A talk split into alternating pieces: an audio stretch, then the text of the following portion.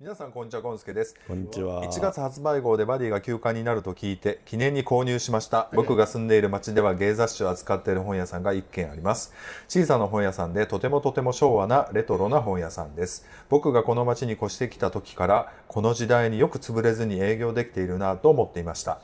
あれから数十年、インターネットが当たり前になった頃から雑誌は買わなくなり、その本屋さんも行かなくなりましたが、まだ健在でした。その本屋さんでバディを買ってきました。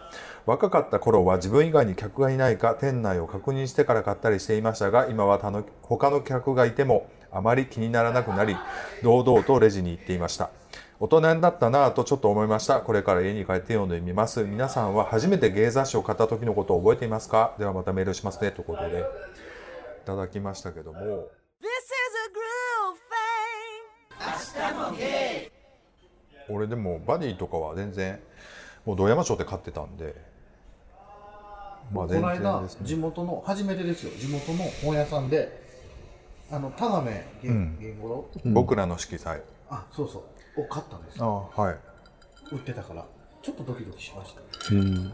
ちょっとそんな話も後で出てくるんでまたそんな話後で言うんですかね、はい、あの感想なんかはねちょっと芸雑誌ね。自分は名古屋かな。やっぱり岡山でデビューしたけど、岡山では買われへんかったし、まああんまり売ってる感じもなかった。名古屋とかに行くとやっぱりそのゲータウンがあるじゃない。な名古屋だったら女子大女子大コースとか言われるところやから、まあゲイショップがあるから、そこでまあ結構当時なんか結構やっぱり平積みで量売ってたんで買ってましたね。だから今バディはもう休配配管とかも休館扱いか。でサムソンだけあるんねそうだね、すごいね。サムソン。まあそれは世代がやっぱり古いから、あのまだ買う世代が残ってるのかもねおじいちゃんみたいな、やっぱりニッチえでもやっぱり難しいどっちにしても難しい時代やわな。もうネットがあるから、それだってねサムソンとかだってその編集にお金のかけ方だってやっぱり賃金も少ないと思うしでその買う人からしたらそんなに言ってもまだねスマホの普及率から言ったら若い人たちからしたら少ないわけで、結局そういう本当にニッチでそういうちょっと時代が合わなければ合わなくなるほど生き残れてるっていうのは面白いですね。難しいやろうな、芸雑誌、え買ったことあんの？まあ見たこともだから。お店に置いてる。あんまりない？でもまじまじと見ないじゃないですか。お店に置いてるの。パラッと、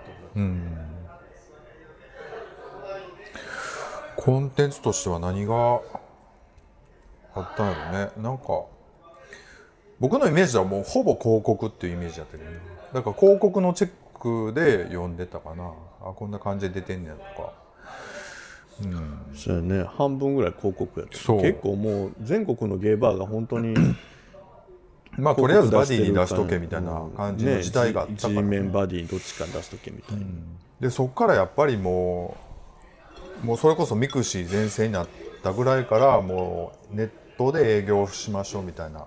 僕が mixi 始まりですからね、感じもあって。ゴンベイさん、そう。その時にメールくれなかった。よう見つけたなと私の執着心すごいよ。え 顔も出してないし名前だけやったし、まあ運命やったよな。そう出会いというか。やっぱり出会えてよかったと思いますもん。一番出会えてよかったなって思うちゃうかな。もうちゃうかなってなんで語尾他人事にするのなんでなんあんたの主観でよかったのに。メールをメールをメールをいただいてまあんたのそういうす、とこよ。えー特典 DVD ということでいただきました。皆さんこんにちはゴンスケです通販でゲーム系の下着を買いました。彼氏とお揃いで買いました。そしたら特典で DVD がついてきました。その下着メーカーの広告モデルの撮影シーンなどがたっぷり60分収録されています。すごいね下着のデザインがいいなと思って購入しましたがそこのモデルには全く惹かれなかったのでそんなものをもらっても嬉しくありませんでした。せっかくもらったのだから、えー見ると彼氏はいいあせっかくもらったのだから見ると彼氏は言い一人で見たそうです。どうだった？と尋ねるとひたすら撮影シーンだけで内容はつまらなかった。モデルの尻の形がイマイチなことばかりなので惹かれなかった。と低評価でした。こんなのつけてくれるくらいならもう一枚おまけおまけしてくれればいいのにね。という意見で落ち着きました。皆さんはどんな特典なら嬉しいですか？でおまとめるします。下着の特典ですけども。DVD DVD とかはいらんよね。俺も DVD いらんわなんか。うん。DVD はいらんけど。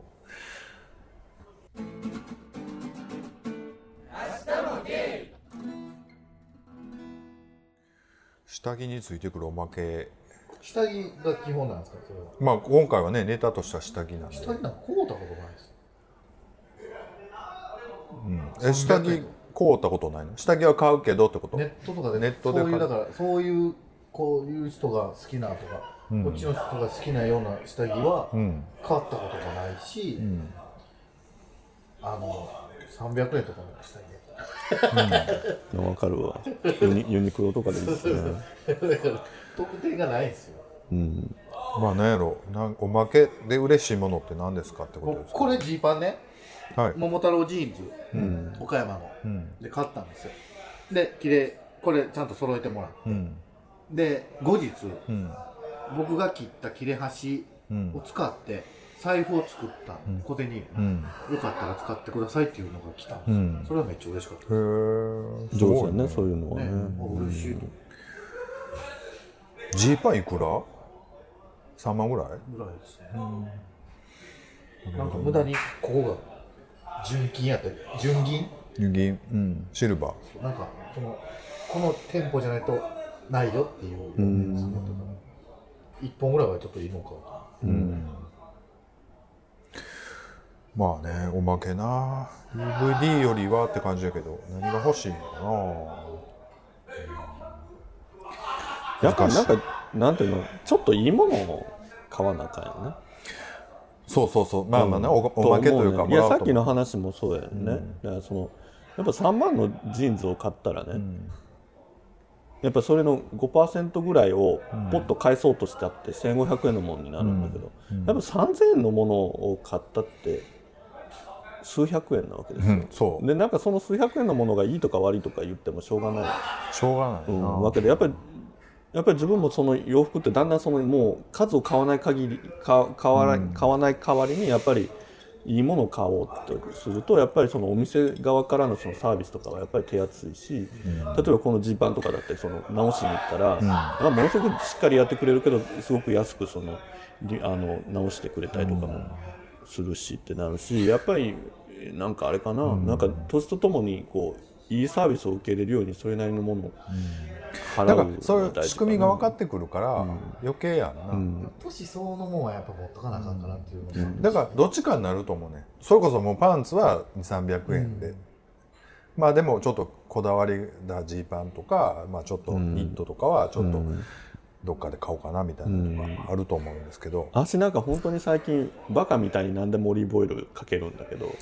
何？もこみちどういうもこうなんて いうのもう周りが引くぐらいそのなんていうの何を買ってきてもまずその大きいボトルのオリーブオイルを置くんですよ、でだから結構和食のお弁当に、もうドライフのあのお湯かけるだけの味噌汁と、本当になんていうの？なんかひじきの煮たやつとかバカ全部開けたら全部にブワーッとオリーブオイルかけるの。味噌汁もひじきも。まあなんかオリーブオイル、まあ、健康に悪くはないから、まあ、油も取らんとあかんから取るんだけどやっぱ風味がいいじゃないですか、でなんかやっぱ買ったお弁当とかのうーんっていうのも結構あのちゃんとしたあのエクストラバージンオイルとかでやると全部そのちょっとなんてみずみずしくなって、で全部こうサラダとかもこうとか和え物でも全部なんかこうみずみずしくなって食べれるから何でもかけてるんですよ。だけどそれの1本とかをやっぱ高いやつとか買うと、なんていうのやっぱり毎回幸せな気分になるわけです、うん。それをかけてること自体がもうなんか魔法をかけるかのようにうん。幸せになるわけでそのちょっとあ今日は面倒くさくて弁当買っちゃったけどって思ってもなんかそれをこうカバーしてくれるぐらいこう、うん。精神的にうん。良くなるからやっぱりなんかこう特にやっぱ身の回りの身につけるものとかこう体に入れるものとかはやっぱりいいものにしていかないと、なんか毎日すごい差がつきそうな気がしてわかる、この その話思い出したんか？うちの彼氏が、何かけてんの？ごまオイルぶっちちゃうねん。うちのの彼氏も割とそういうの好きやん大好きやねんか、エゴマオイルあああの 大体どこも嫁はな どこも嫁はなええ油買うねやもうカスカスになってくるやろ。もうええ油取らなあかんねや蜂蜜。あーあニュージーランドの何やっけ、はいあるやん、うんある。高いやつ。マヌカハニー。マヌマヌカハニー。それそれ。高いよ持ってます僕も。マヌカハニーうちの同居にも買っとったから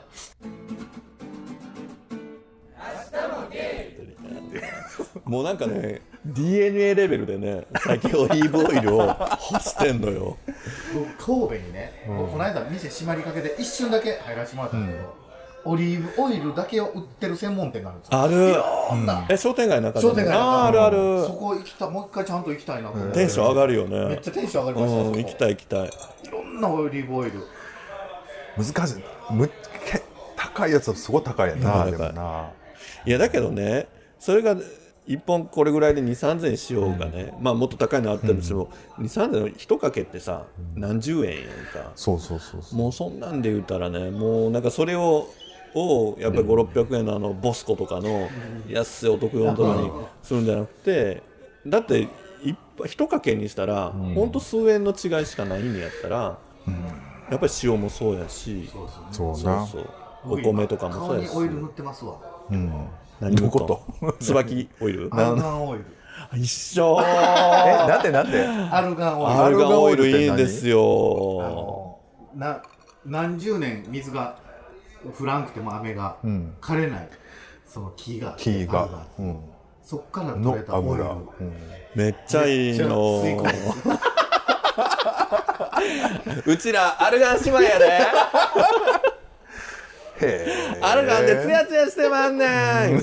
ということです。ないやなんかそれもねなんかうちの、ね、元彼がそのアルガンオイルをもらったっていうのが、なんかメン阪急メンズ館の地下の,、あのビューティーコーナーの奥にあるネイルサロンでしか売ってないみたいな感じで。わざわざそこまで行って、おっさんがこうやって施術してるとこズキズキ入っていって、アルガンオイルいつものあれちょうだい言うて、そんなもん向こうの人もこんなんなって。いやだけどすごいですよ。僕も今全身塗って顔もこうやって。それは結構高いの？まあまあええ値段まあまあまあでも3000円ぐらいまあまあまあ。自分はあの乳液にしてるやつやから、もっとこうああそうなんですあのなんていうのもっとラフに使えるやつ、僕も丸々オイルそのまま出てきてへ塗って髪の毛とかにも塗ってなんか匂いついてる？全く。まあはい。オイルの匂い。油の匂いというかどっちかというとなんかオリーブオイルっぽい感じ、うんへ染み込み度が違うんですよその化粧水の。ん。入っていく感じが。足だからさ最近もうアルガンオイル塗ってるし もう食べる方ではその オイルやんか。で足最近さもうあのニンニク注射打つし、もうプラセンタも売ってるからまあつやつやな足。足もう一回言わよつやつやな身も心も。つや姫やわ足。まあねまあねじゃねえよつやつやってことねでえこれ。絶対明日メンズ会行ってあのアルガンオイル買いに行くと思うわ。じゃあじゃあもうあの楽天で探すわ。アルガンオイル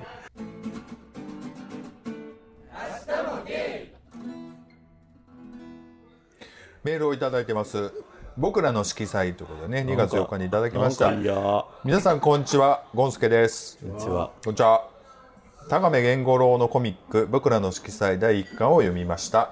弟の夫に続く一般向けコミック誌での連載です、えーこれ何やったっけ？チャンピオン？ちゃうわ、えーヤヤングングいや違う。なんかなんかやなアクションか忘れた。今作の主人公は高校生のゲイです。読んでいると自分が高校生だった時の性自認について一人で悩み考えてた時のことが思い出され僕 僕の体験と全然違いますが読んでいると胸がキュンキュンと切なくなってきました。今僕が思春期の年頃だったら当時より生きや,、えー生きやすく暮らせているのだろうか良い出会いができているのだろうかそれともネットを通して悪い大人にもてあそばれて悩んでいるのかもしれないななど今更たらればと言っても仕方がないのだけれど、えー一人考えてしまいました。彼氏も彼氏にも呼ばせましたが高校時代が思い出されて切なくなると似たようなことを言っていました。皆さんも一度読んでみてください。ではまたメールしますねということで。ありがとうございます。ございます。メールをいただきました。よ、よ読んだ？これ読んでない。読んでないんですよ。面白いんですか、面白い。もうまだ1巻やからなんて言ったらいいんやろ。僕もそんななんか、まだそのネタフリーやんな。もう全然内容が。もう。ほんまネタフリー。ってこれでもね、読んでて思うのが、多分これ、高亀さんとか、まあ言うても僕らぐらいの高校時代やろうなっていう感じはすんねやんか。今の高校生はもっとなんかスマホ持ってるやろうし、もっと情報弱者ではないというか、もうガンガン情報とか言うたらもうちょっと出会い系とか言ってるやろうな。この僕らの色色彩に出てくるぐらいのもうはっきりもう自分は分かってるわけよ主人公はね。俺はゲイやって分かってるしで周りのなんかそののんけのノリとかにも無理やり合わせてる感じとかも割と割り切ってるからもう自分はゲイって分か男が好きっても分かってるしなんなら同級生で好きな子もおったりするちょっとずっと見てしまう好きな子もおるっていう設定で今の高校生やったら多分もうだいぶ先に進んでるんちゃうかなと思ったりしながら見てるけどもう全然共感すごいしてしまって本当にだからあのゴンスケさんと同じ感想かな。割となんかちょっとちょっと苦しい感じやわ。読んでてちょっと共感しすぎて。うん。だから昔の高校生って感じ私もなんか中中高とかさやっぱり毎年常にクラスに一人とかはこう思片思いの子がいたりとかして、なんかキュンキュンキュンキュンっていうかなんかその頃はもう本当にしんどかった、そう。でなんかそういう友達とそういう話題がちょっと出た時に過剰に嫌悪感を出してもあれやしなんかこうちょっとその辺でこうものすごいモヤモヤするやんか。そういうとこもうまいうまいこと書かれててなんかすごい共感しながら読んでましたけど、弟の夫よりはこっちの方が全然面白かった。正直言うと。なんか弟の夫はちょっと積極臭いなと思いながら読んでたけど、今ちょっとすごいフラッシュバックのように思い出したけどさ、30年前ぐらいのにそれこそさっき言った名古屋の同級生とはまた違う、まあ、同じクラスやった男の子が、なんかものすごくなんかこうなんていうのかなすごいこう体を求められてたの当時、なんていうのこう抑えられない衝動みたいなものを感じて、なんかこうギュッとされて股間をこうギュッとここに押し付けられたりとか、なんかいまあ家によく遊びに行ってたり塾も一緒やとか行くとなんかこう急にこうわーって抱きつってみたりとか。でも一線は越えないんだけどそのなんか衝動的になーみたいなことをよく割と小中とやってたんだけど、あビッチさんがやってたってこやられてたの。求められてたっていうのかしら？それって何なんやろな？そののんけでもそういうのってやっぱりこうあんで出てくるのかなっていう気もするね。いやでもそういうのとはち、ま、もうなん違う。うんもう完全に今思うと、まあ、ゲイだよなっていうの、でもなんかそのこ超えそうで超えれないなんだろうこれみたいな感じを、なんかわーってなってる。でもその後結局なんていうのかな mixi しようが何しようが、いろんなところでこうエゴサーチ的に何してんのかなとかって名前でやっても何も出てこないから、意外ともうなんかそのままこうクローズで、まあなんかあれかなひっそりしてはんのかなとか思うでも僕らの世代でまだクローゼットな人はものすごい多いと思うわ、正直言うと。そうね。いやねここの間自分がほら誕生日にこあのやうん。あのカミングアウトして、だからやっぱりそのちょっと12か月前ぐらいから取引というか付き合いができた会社の人から「いや実は僕僕あ実はゲイ、まあ、バイセクシャルで、まあ、家庭もあって子供も生まれるんです」みたいな感じで告白を受けて、だからそれは生まれて初めてあなたにそれを伝えますみたいな感じだったんだけど。でその後まあ会ってなかったんだけどこの間年明けの新年会があって、でみんなで割とパーティーで一食でわーってもう自由になってて、で自分はなんかその、まあ、キッチンの方でその人に「ワイン飲みますか?」って言われたからこう言われて「ああ」って言って飲んでたんだけどだからなんかあの時のその自分がそういうことをカミングアウトした時の心境ってどうだったんですかとかってこう逆に聞かれたりとかしてて。でね、やっぱでも自分も苦しくてなんとかあかんとかででもこうやって今はすごく自由になって僕はすごく良かったみたいな感じで言ったらもうパラパラパラパラってこうやっぱりその場でもう感極まってしまって、もうそキッチンでしゃがみ込んでしまってこうすごいこう彼はそこですごい泣いてしまったんですよ。な自分からしたらすごくこうだ彼からしたらものすごく僕は自由で、まあ、40年苦しんだにしても、やっぱりもう長いこと付き合ってるパートナーがいるとかも公表したし、なんかまあそういうコミュニティの中で生きてるみたいなことで、言ったらまあ表の世界と、あと一応裏にも自分の、まあ、住む世界を持って、それをまあ一つにしようっていうことを書いたわけだけど、でも彼からしたらもう一つの世界しかなくって、どうやら自分みたいな人が住め住みやすい環境もあるらしいけどそこには自分は踏み入れてないっていうそのモヤモヤがあって、あそういう人からしたらやっぱりなんかもうただただ苦しいんだろうなと思って。ね、なんかこうやってこうわーって言うからバランス取れてるこういう場があるってことがどれだけそのなんかこう救いになってるのかみたいなのは感じましたけどね。そうやろうな、だから要するに僕なんかはさもうのんけ生活とか絶対無理と思ったから、もう二十歳の時にこうバッてこっちに来来ちゃったけどやっぱりそのグラデーションやからちょっと女の子でも別にいけるっていう子やったらやっぱりそっちには行くわな。そらそんな、こうわざわざこっちにはけえへん。芸,、芸の世,、世界には。でもやっぱりずっとしこりみたいなのずっと持っててっていうで40ぐらいになってっていうのはやっぱあるんやろうなと思って、そういう意味では大変やろうねそっちの方が。逆に。私だからねさっきほらのんけうんとの付き合いが楽しくなって言ったけど今だから何かって言ったらね結局、足を見る目によってそのしこりレーダーみたいになってるわけですよ。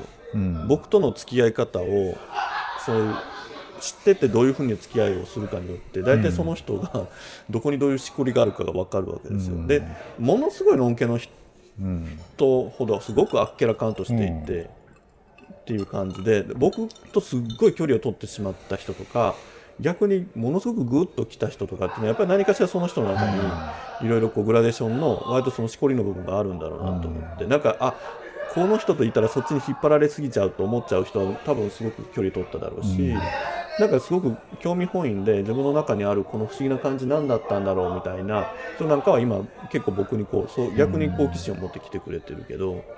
なんかその辺ですごく分かるっていうかね、なんか目を見たりとかして、パッと見た瞬間になんかあこの人と多分きっとのんけっぽくはしてるけどちょっとなんかあるんだろうなみたいなのが、逆に自分がこうオープンにすることで自分がリトマス紙になったからなんか全部分かるっていうか、なんかそれはそれでねなんかあこの人しんどいんかなとか、ねすごいのんけの男の人たちが急にグラデーションで見えるようになってきて。なるほどね。そうやっぱりなんか同族嫌悪的なところを持ってる人は、やっぱりいくらのんけって言ってもなんかそうちょっとあるあって、やっぱりいや嫌やってなってな、こういう自分は嫌ってなって、こやっぱりなんていうのかなすごく自分が公表してすぐの時なんかはやっぱ生理的にちょっと受け入れがたいみたいなその世間的には受け入れなきゃいけないからその場にはいて、その嫌悪感とか出さないんだけどやっぱもう目が合わせられないとか、もうなんて言っていいか分かんないみたいな、もうもうとにかく距離を取るしかないみたいな反応もたくさん見たし、まあ、すごくそれはリアルだなと思うんですよね。うん。だからそれはもしかしたら同族嫌悪的なとこというかもあるのかもしれないし。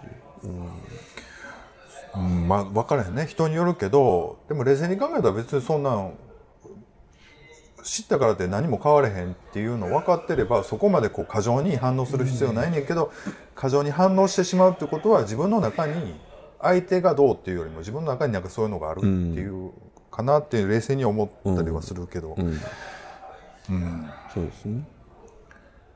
まあ。でもいますよね。考えてみたらこの子もしかしたらバイちゃうかなっていう人も、僕もおるんですよ。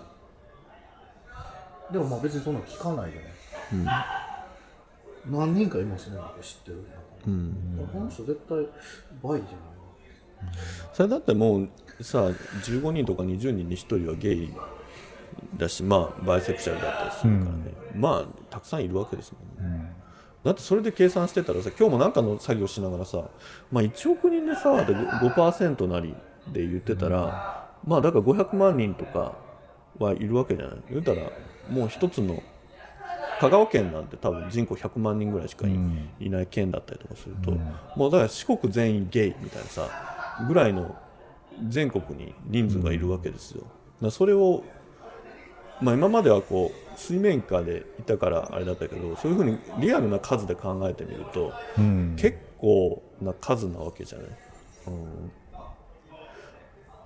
なたくさんいるんですよね、でまあさっきの話じゃないけどさそのすごいもう生理的に嫌悪を持ってる人も多分何パーセントか絶対いてもうそれはもうどうしようもないもんやっていうことやとは思うねんか、うん。だからそれを理屈じゃないからね。うん今の時代はこうやねんからそれはおかしいって糾弾しても全くそれは生産的じゃないから、だからそうやってこうどうやって一緒にねやっていくかっていうか、ところを考えたらいいんかなと思ったりするけど、ね。なんか自分は怖いの最近なんかやっぱ LGBT とかセクシャルマイノリティに対してなんか理解を示そうみたいな風が強すぎてなんかなんかそうじゃない違和感を持った人がなんかそれを口に出しちゃいけない感じっていうのはそれが逆に怖くって、でもなんか無理なものは無理っていうのも認めてあげないとダメっていうかね、でもそれもマイノリティなんですね、その人らも。だからいや俺はちょっと分からへんわとか、俺は無理やわとか俺ないと思うってそれぐらいはもう言ったらええと思うねん。別に。あのす食い物好き嫌いと同じやと思うから、うんただ俺の意見俺はゲイやから俺の意見としてはまあ嫌いか知らんけど、まあ、そこまで嫌わんでもいいんちゃうとは言うと思うねん。でもまあでもそれは嫌いな人は嫌いやねんから、まあ、しゃあないし、それが多分友達関係やったり多分親子関係でもそういうのある、家はあると思うから、それは仕方ないというか、うん。親子やからってず絶対分かりあ分かり合えるっていうことはないからさそれは家によっていろいろあるし、うん、その辺はもうちょっと大人にお互い大人になっていったらいいのかなと思ったりするけど。そう僕らの色彩すごく良かったです。なんかまた説教臭いのかなとか思ったりしててんけど思ったよりも全然良かったですね。楽しみかなと思って、またよかった。ら貸してください、えー俺 Kindle で買いましたけどね。あそっか。Kindle で買っちゃえばいいのそう。もうちょっとドキドキしましたね。地元の本屋さんで、もう明らかにゲイの人が書いてる。まあ分からんと思うけど、本屋さんの人もね。いやわかるよ。分かる。わかる分かる。けどわもかる。と全く興味は持っまてない。あでも興味持ってないやろうけどな、それはまあでもちょっとドキドキしながら。出して。いいやん恋人立てときやそうですけどね。まあこの見た目やから、ああと思われてるんやと思いますけど。ガチやん。そんなガチかな。ガチですよ。どっち、どっちがガチですか？見た目。見た目？もう俺さでも最近もうどうでもよくなってきてちほんまに。ょっと興味持って持って違う違う。平に。なんかやっぱり40すもう45やからさもうそろそろ。もうそんなさそんなことよりも健康とかさ。いや、世間一般で見て、どっちがその、ガチっていう、どっちが見た目でガチですか？いやだからなそんなん言う知らんがな ごもっと。じゃじゃだからね20代ぐらいとか35ぐらいまではそんなんすごいわかん気にしてたような気もするけどもうなそんなん言うても。僕もだからじもう気にしてないですもん。見た目とか。そんなパーマ当てといて。見た目気にせえへんとかあんの？いやそのいや違う。身だしなみとしては気にするけど、見た目がどうやとかいうのもう好きな格好したらええと思うのよ。で俺も20代ぐらいの店入った時にものすごい格好してた40代50代のおかまいっぱいおったけど分かるもん気持ちは。別にもう4050になったら好きななだからピンクのレースとか着たらええねん。私 別に着たいわけじゃないしね。にうん。全然普通に。毛糸であんだ自分であんだなんかニットとかかぶったらええねんだピンク色。全然ちゃんと期待はしますよ。私を私を何やと思ってんね なんか指編みで作ってんのがい。やもう指輪見してくる人いやもう昔指輪のマフラーもらって困ったよねそうそうそう。なんかそんなん。明日もゲイ